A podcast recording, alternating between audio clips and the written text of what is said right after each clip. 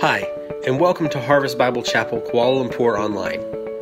We hope that the following message will be a blessing to you as you seek to walk with the Lord in spirit and in truth. For more information about our church, please visit www.harvestkl.org or click the link in the description below. Almost better?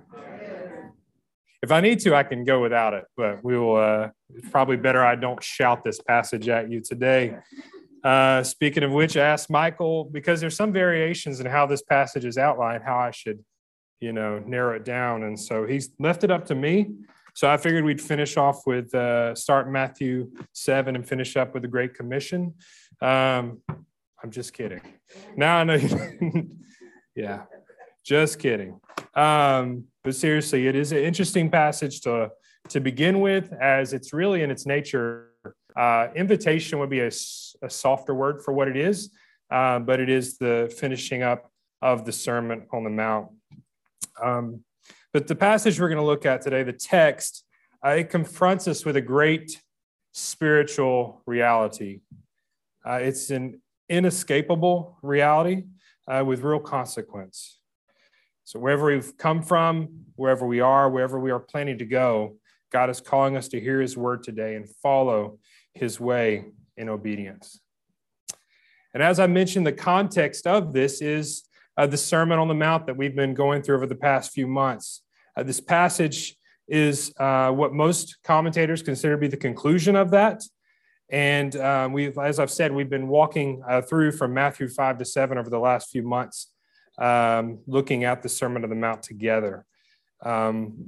And these series of teachings from Jesus, they provide a condensed description of how followers of Jesus are to live in light of the kingdom of God.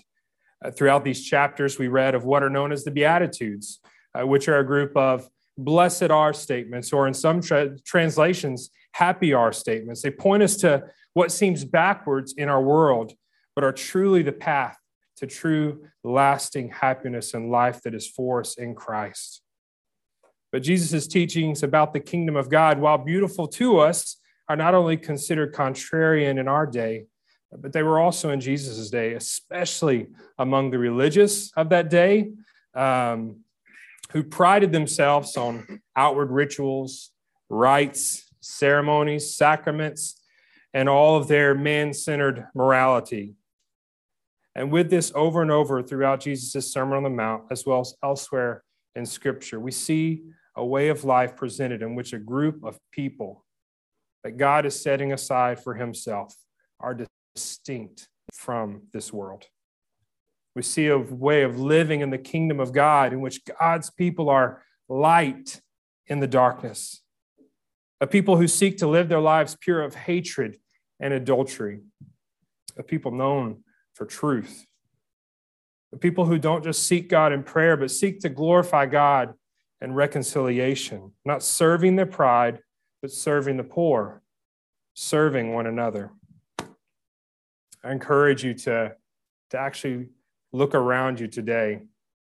If you're uncomfortable looking around and picture in your mind the earlier time of fellowship, the church itself is a testimony of the powerful working of God. People love to talk about healings, love to talk about miracles.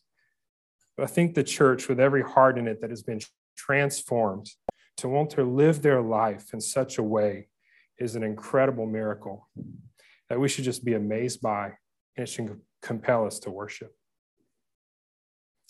But remembering all of this, the many teachings of Jesus, some tried to make sure that we don't allow this just to become a statement of ethics.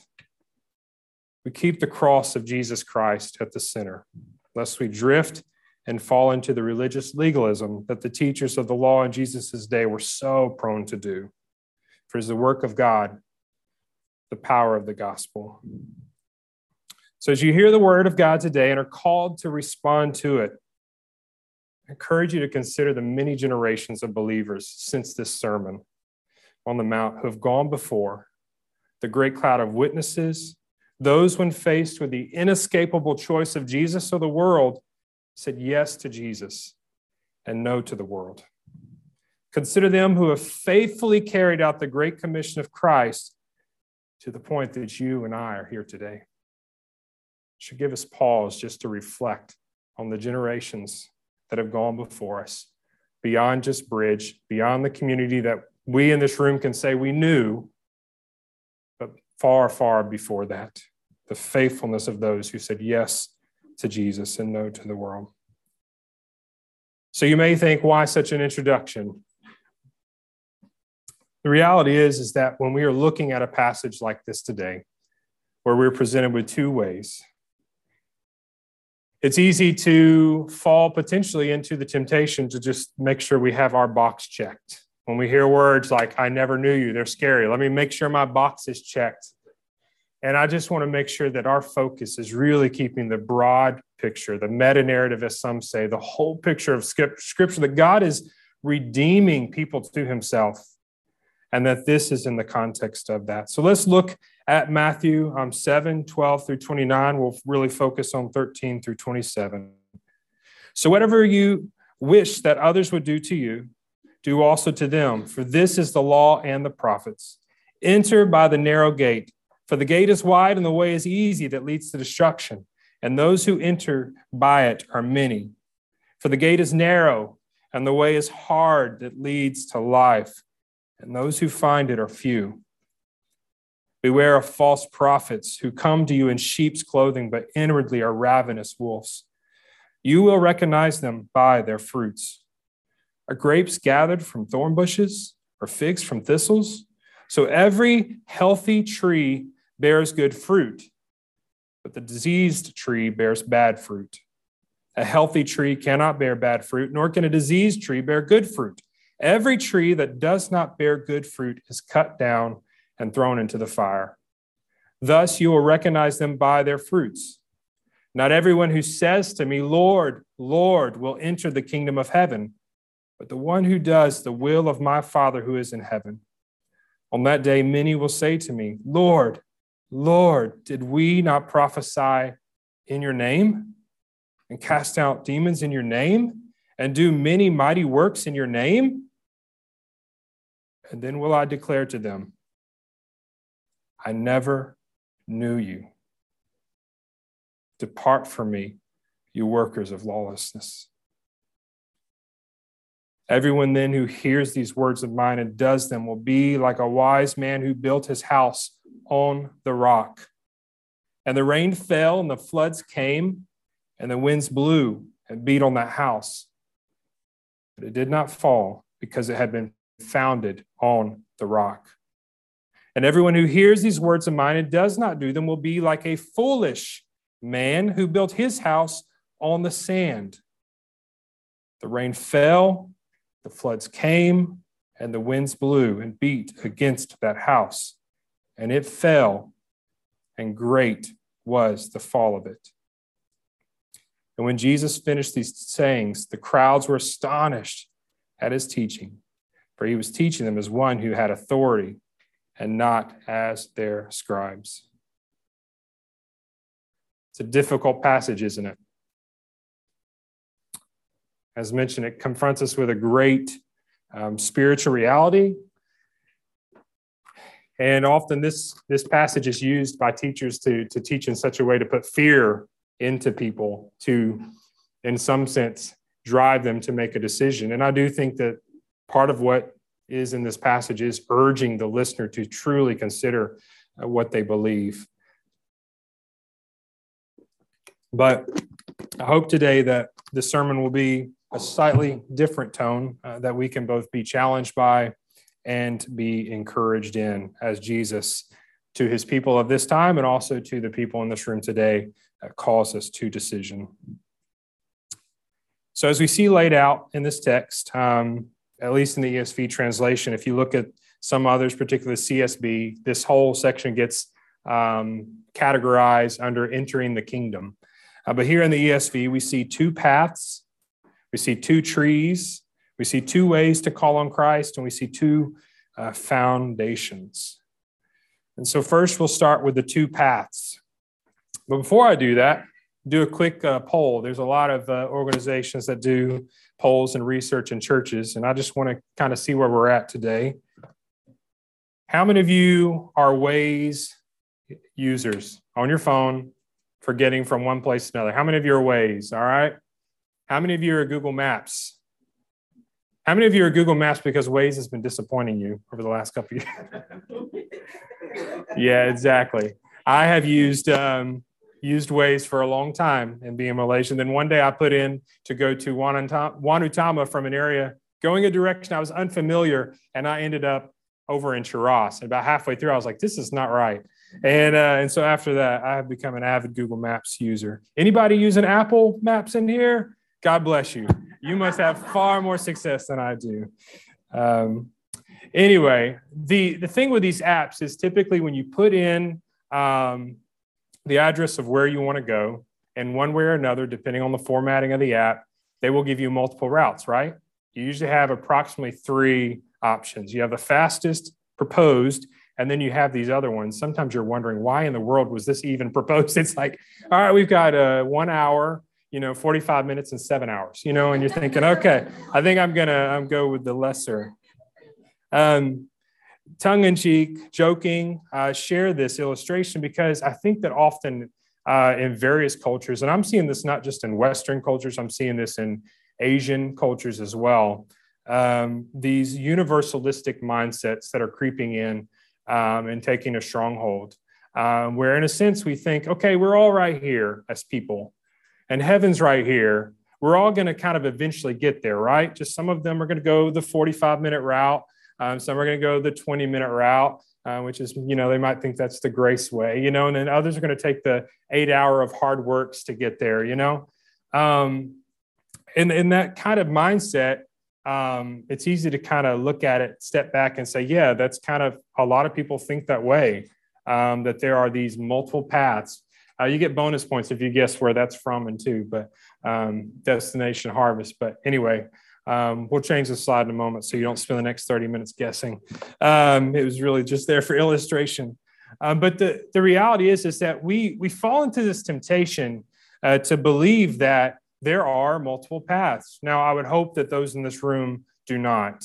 But we often find that we've met along the way people who are professing believers who, when they are confronted or think about this in some way, you can see a softness there in terms of, well, I think that so-and-so will have made it to heaven in some way or another. And honestly, when I put myself, I'm not a multiple person here. When I put myself in their shoes, I can see often how hard that is when you consider, especially the many of you in this room who come from a different religious background, and you're processing, what does this mean for my uncle, for my aunt, for my grandmother? What does this mean? And I'm here to tell you, that's a difficult thing to walk through. And I challenge you, if that's something you're struggling with, to find a mature believer in Christ or find a pastor and work through that. Pray through that together rather than just letting that kind of rest undealt with in the back of your mind. But if we look here at Matthew 7:13 through 14, we see this enter by the narrow gate. We see the narrow gate and we see the wide gate, right? If you jump ahead to John 14:6, Jesus is found saying, I am the way and the truth and the life. No one comes to the Father except through me. It's a very bold statement.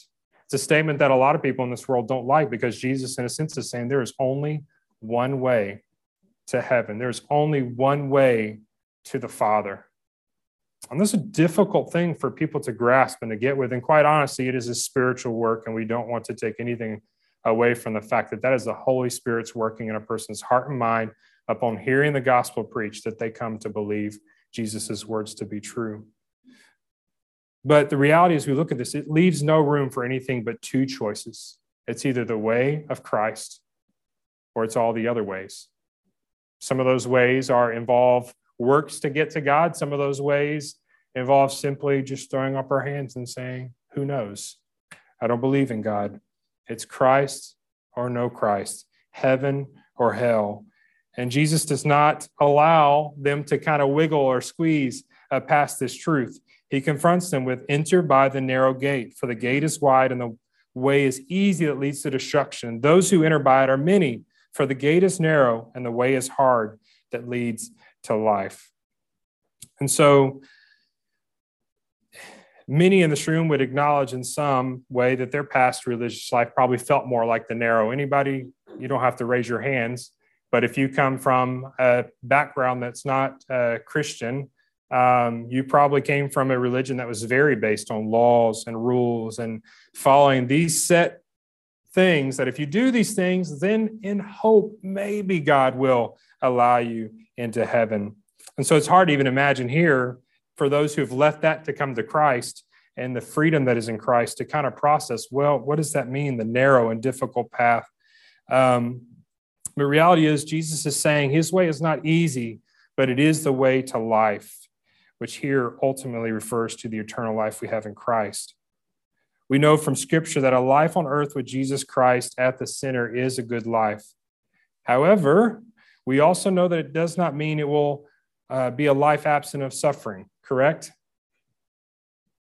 That this life in Jesus does not equate good life with a prosperous life free of suffering. Jesus did say, "Take up your cross and follow me." And he also said, "Whoever loves his life will lose it." But he also said in Matthew 11, "Come to me, you who are weary and burdened, for my yoke is easy and my burden is light."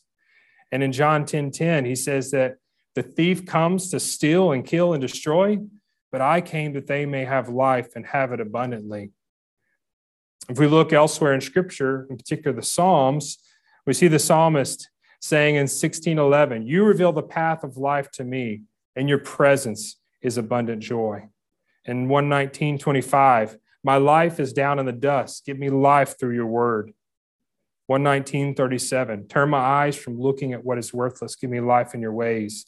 Psalm 119:93, "I will never forget your precepts, for you have given me life through them." And Psalm 119:107, "I'm severely afflicted, Lord. Give me life according to your word." It's even sweeter when we look at John 6. If you recall, whenever the disciples are talking with Jesus, it says in verse 60, "Therefore, when many of his disciples heard this, they said, 'This teaching is hard. Who can accept it?' Jesus, knowing in himself that his disciples were grumbling about this, asked them, 'Does this offend you? Then what if you were to observe the Son of Man ascending to where he was before? The Spirit is the one who gives life. The flesh doesn't help at all. The words that I have spoken to you are spirit and are life. But there are some among you who don't believe.' For Jesus knew from the beginning those who did not believe and the one who would betray him. He said, 'This is why I told you that none can come to me unless it is granted to him by the Father.' From that moment, many of his disciples turned back and no longer accompanied him." It's a weighty verse. I think often I remember when I was growing up, people would say, "Man, if I could just walk in the time of Jesus and meet Jesus, like faith would be so much easier. Believing in him would be so much easier." And here are those who are right alongside him and chose to turn back and no longer accompany him. Why? Because the teaching was hard. So Jesus said to the 12, "You don't want to go away too, do you?" But look at John 68:69, beautiful picture here of the testimony of the disciples who were walking with him. 68, "Simon Peter answered, 'Lord, to whom will we go? You have the words of eternal life. We have come to believe and know that you are the Holy One of God.'" Church, it may be a difficult way, but it is a wonderful, sweet, and beautiful way when it's with Jesus. Not only is it a promise of eternal life, but it's a life of meaning and purpose, grounded in who God is.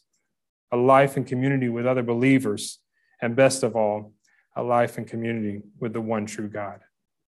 So those of us who've been walking with the Lord long enough to know difficult times can begin to reconcile the tension here between the challenge of being a follower of Christ, whether it's persecution or other things, but also the joy, the turning to God in our darkness and him meeting us there, that life that is there.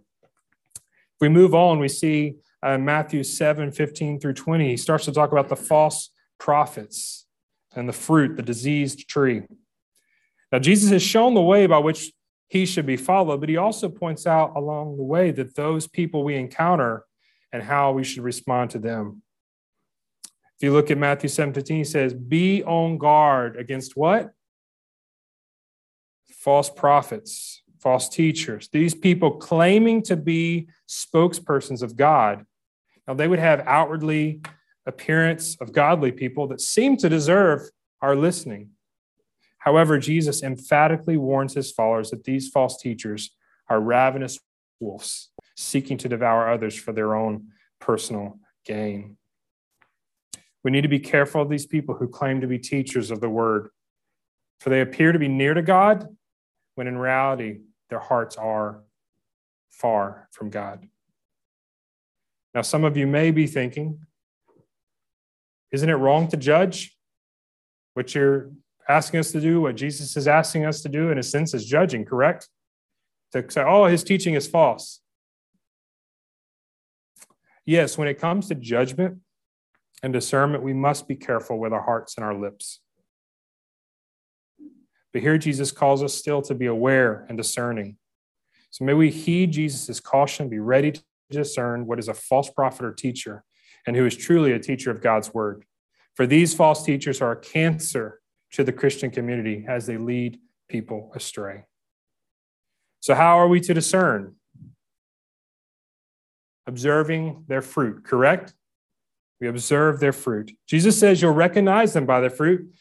But with that said, while the identification of the tree is certain, we need to recognize it's not always easy and quick. If you know them before, sometimes someone who immediately seemed like a believer, and maybe for the first few weeks and first few months, they seemed like they were the real deal.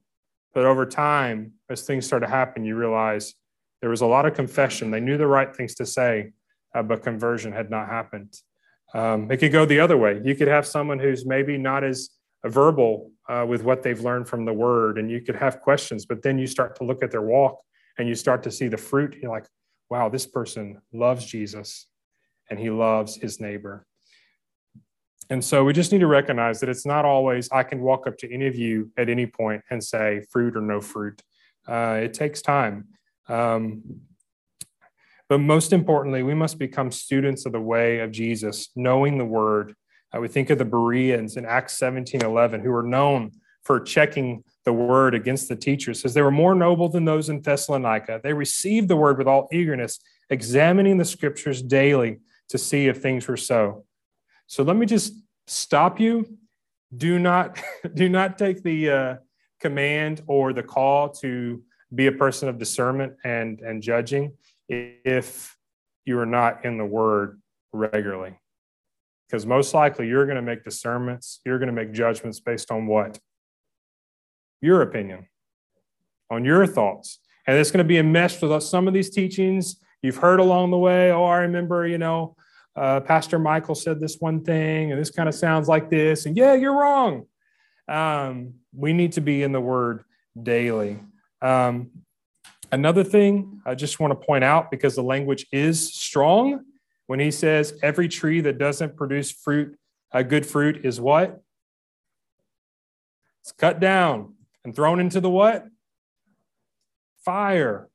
Okay, maybe good to bring some clarification to the responsibility of a believer, and that we're not going to be throwing anybody into fire, okay? We do not do that here at Harvest KL. The typical response in the New Testament was not to execute the teacher, although said malpractice may have done that. The punishment typically was excommunication or sending out to get that cancer out of the community. We must remember that while as Christians we're called to be watchful and stand firm in our faith, discerning right from wrong, we're also called to do things with love and gentleness. So you heard me say that, right? Love and gentleness. Say it. Love and gentleness, and with God's word at the center. I think it's also helpful to remember in Ephesians 6 that our battle is not against flesh and blood. So often when we have differences with people, our battle becomes flesh and blood very, very quickly.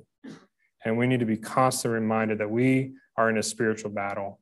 not a physical one. So our fight is not with our brother. Our fight is not with our sister. Our fight is not with the unbeliever. Our fight is with the spiritual demonic powers that are in this world. We fight that through prayer. We fight that through the preaching of God's word. Moving on to one of the harder parts of this passage, the two calls. Not everyone who says to me, Lord, Lord, will enter the kingdom of heaven, but the one who does the will of my Father who is in heaven. Just as the community may learn that a teacher is a false teacher, a person one day may find out that he or she was not a genuine believer. It's a scary thought, right? It's a difficult text. Jesus says that some will come and say, Lord, Lord, only to hear Jesus say, what? I never knew you. It's difficult. First, the idea that Jesus would reject someone who seems to love and follow Jesus is confusing, right? If we're honest with ourselves, we wrestle with that. But second, it's difficult because it causes us to look at our own hearts and ask hard questions about our own spiritual faith. Is it genuine? Am I that person? What draws me to Christ? Am I here for Jesus? Am I here for another reason? But I want to encourage you, one, do allow Jesus' words to sting. Do allow it to confront your heart. But I also encourage you not to allow these passages to cause worry or fear that is not of God. Look at what John says in two of his writings. 1 John 5:13 says, I have written these things to you who believe in the name of the Son of God so that you may what?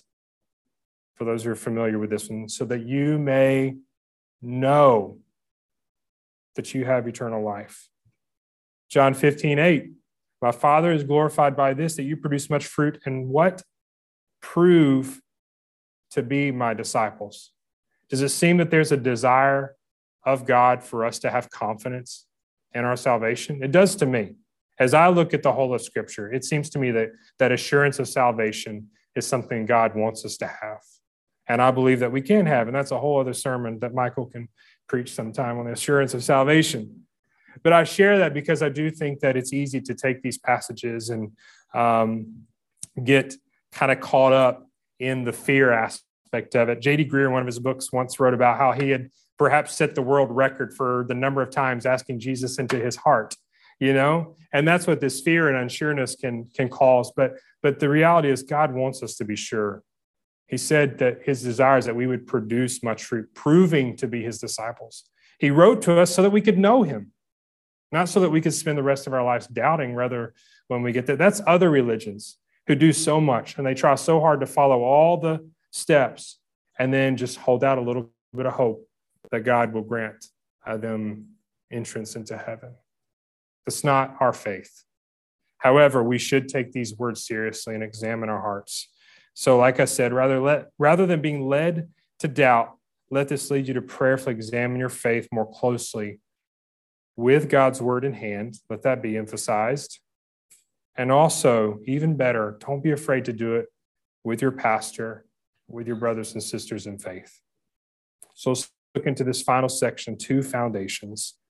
Everyone who hears these words of mine and acts on them will be like a wise man who built his house on the rock. The rains fell, the rivers rose, and the winds blew and pounded that house. Yet it didn't collapse because its foundation was on the rock. But everyone who hears these words of mine and doesn't act on them will be like a foolish man who built his house on the sand. The rain fell, the rivers rose, the winds blew and pounded that house, and it collapsed. It collapsed with a great crash. So, church, I just ask you, what path are you walking on? What are you building your life on? The warning here is clear. If you're building your life on anything other than the Word of God, the truth of who God is, you will one day find yourself standing before God hearing these painfully difficult words, I never knew you.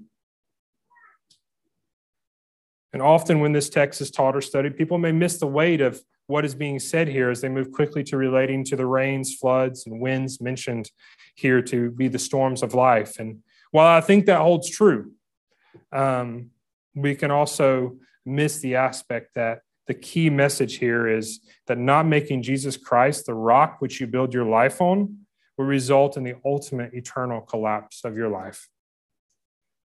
Jesus is very, very direct in calling that person a fool.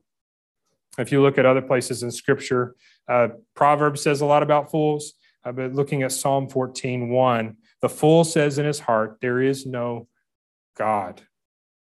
They're corrupt. They do vile deeds. There is no one who does good. Key thing of the fool opposes the things of God. He stubbornly builds his house on anything but firm foundation. He does not seek or serve God, but rather he seeks and serves himself, acting wickedly. And before you think you're off the hook, notice that building our life on sand is not always apparently wicked. It can be well seen in the life of the person who's busy doing apparently good things, the family man who spends lots of good quality time with his wife and kids, the hardworking businesswoman, the straight-A student, the person volunteering part-time at the refugee school during the week. All these things are good things. But if you take God out of the picture, it becomes clear very quickly that your foundation is not on Christ, but rather on you and the good life that you're creating for yourself. So I encourage you to don't be the fool mentioned in Matthew 7, not thinking of the things of God, running towards yourself rather than towards God. And don't fool yourself into thinking you can work your way out of being a fool to being accepted by God. The Pharisees and those who are really the target often in the Sermon on the Mount and throughout Jesus' teaching, they were the law followers who thought they were going to carry their big old book of laws right into the pearly gates of heaven, when Jesus was telling them that's not the way. In fact, to use the law, you have to even exceed their righteousness, who thought they were most righteous. And so your rock, your hope, your foundation cannot be on anything but the gospel of Jesus Christ found in God's word. Earlier we read Romans 10. I won't read that again, but it very clearly calls us that everyone who believes in him will not be put to shame. Everyone who calls on the name of the Lord will be saved.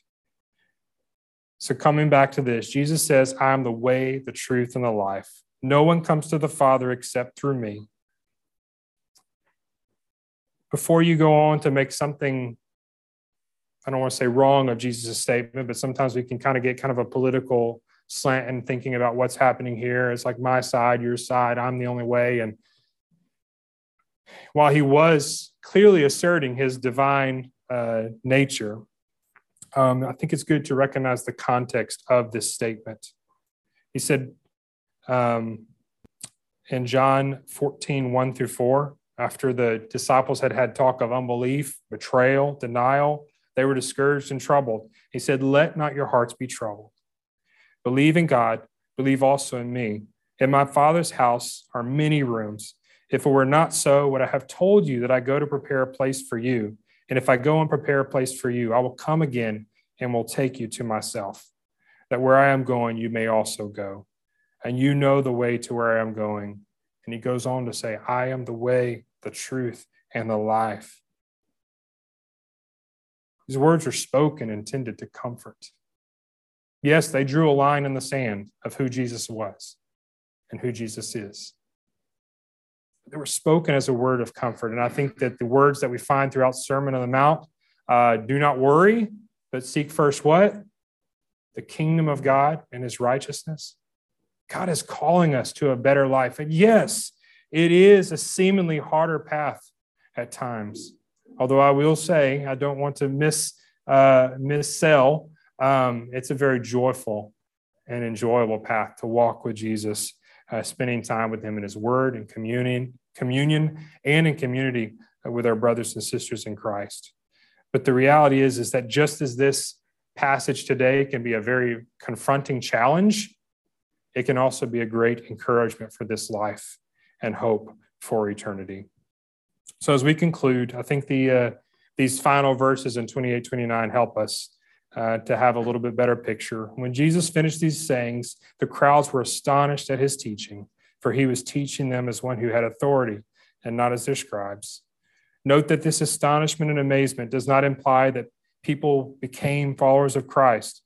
There are many throughout the Gospels who are amazed at the teachings and miracles of Jesus, but never truly repented and believed in the gospel. The truth of the matter is that it's easy to love Jesus and his teaching. He represents so much of what we long for. The love of Jesus, the peace of Jesus, the joy and happiness of Jesus, the forgiveness of Jesus. However, often it's easy to be drawn in because of what we're amazed by without there being any real spiritual fruit. So again, I don't say that to say that we shouldn't be amazed by his grace. We should be. We should be astounded. We should be honestly astonished to the point of silence at the great grace of God. But if it stops at simply being astonished, if it's simply loving this concept or idea of who Jesus is, but not entering through the narrow gate, as Romans 10 helps us understand how to do that, of believing, confessing, repenting, and following Jesus, then there's no spiritual fruit. And at the end, we are the fool continuing to build our house on a rock without even maybe realizing it. So if you've not believed, I urge you to abandon putting your hope in this world. Quite honestly, it's either exhausting or simply depressing to continue to put your hope in this world. If you don't believe me, pull out your phone, scroll the news or your Instagram for just a minute. Look for all the things that are happening and all the things people are seeking. It's exhausting. It's depressing. However, in the context of this life, he promised abundant life, didn't he? It doesn't have to be exhausting. It doesn't have to be depressing. And so for those of you who have never put your faith in Christ, I would encourage you to strongly look at your life. Put your faith in Christ. Stop putting your faith in the works of your hands. For those of you who are following Jesus, this is a good opportunity to look at your life. I know it's easy in the busyness. Working as a principal with the school, I've got a 3-year-old that everybody in here should have seen at some point running around this sanctuary. Life can be tiring, and it can very, very quickly take our eyes off of Jesus, and we can begin to remove our feet from the rock.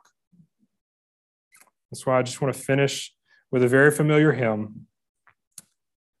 If you know it, you can say it along. My hope is built on nothing less than Jesus' blood and righteousness. I dare not trust the sweetest frame, but wholly lean on Jesus' name. On Christ, the solid rock I stand. All other ground is sinking sand. All other ground is seeking sand. Let's act on Jesus' words today. Let's make him our firm foundation. Let's pray. Father, we thank you for your word that both has the ability to confront and challenge us, not allowing us to find a place of syncretism or worldly comfort in the in-between, but causes us to choose between you and this world. God, we're reminded of so many passages that really urge us to not fall in love with this world, but to fall in love with you, our Creator. I pray today that if anyone is wrestling with whether they should follow Jesus, I pray that they would find someone, that they would open the Word of God with, and that they would find you right there, not waiting on them, but having been walking them to that point already. I pray for the believer here who is wrestling with their faith, who is maybe struggling with doubt. I pray that today, God, that you would, through the power of your word, through the testimony of the saints, God, give them encouragement and assurance in their salvation. And most importantly, God, would we not keep this word to ourselves? The reality of this scripture, of Jesus being the only way, has great, inescapable truth for what is happening outside these walls today, across this country, across this planet, people who are walking in darkness. God, may we be a city on a hill. God, may we not hide this great gospel that we have, but may we speak it boldly. We pray this in Jesus' name. Amen.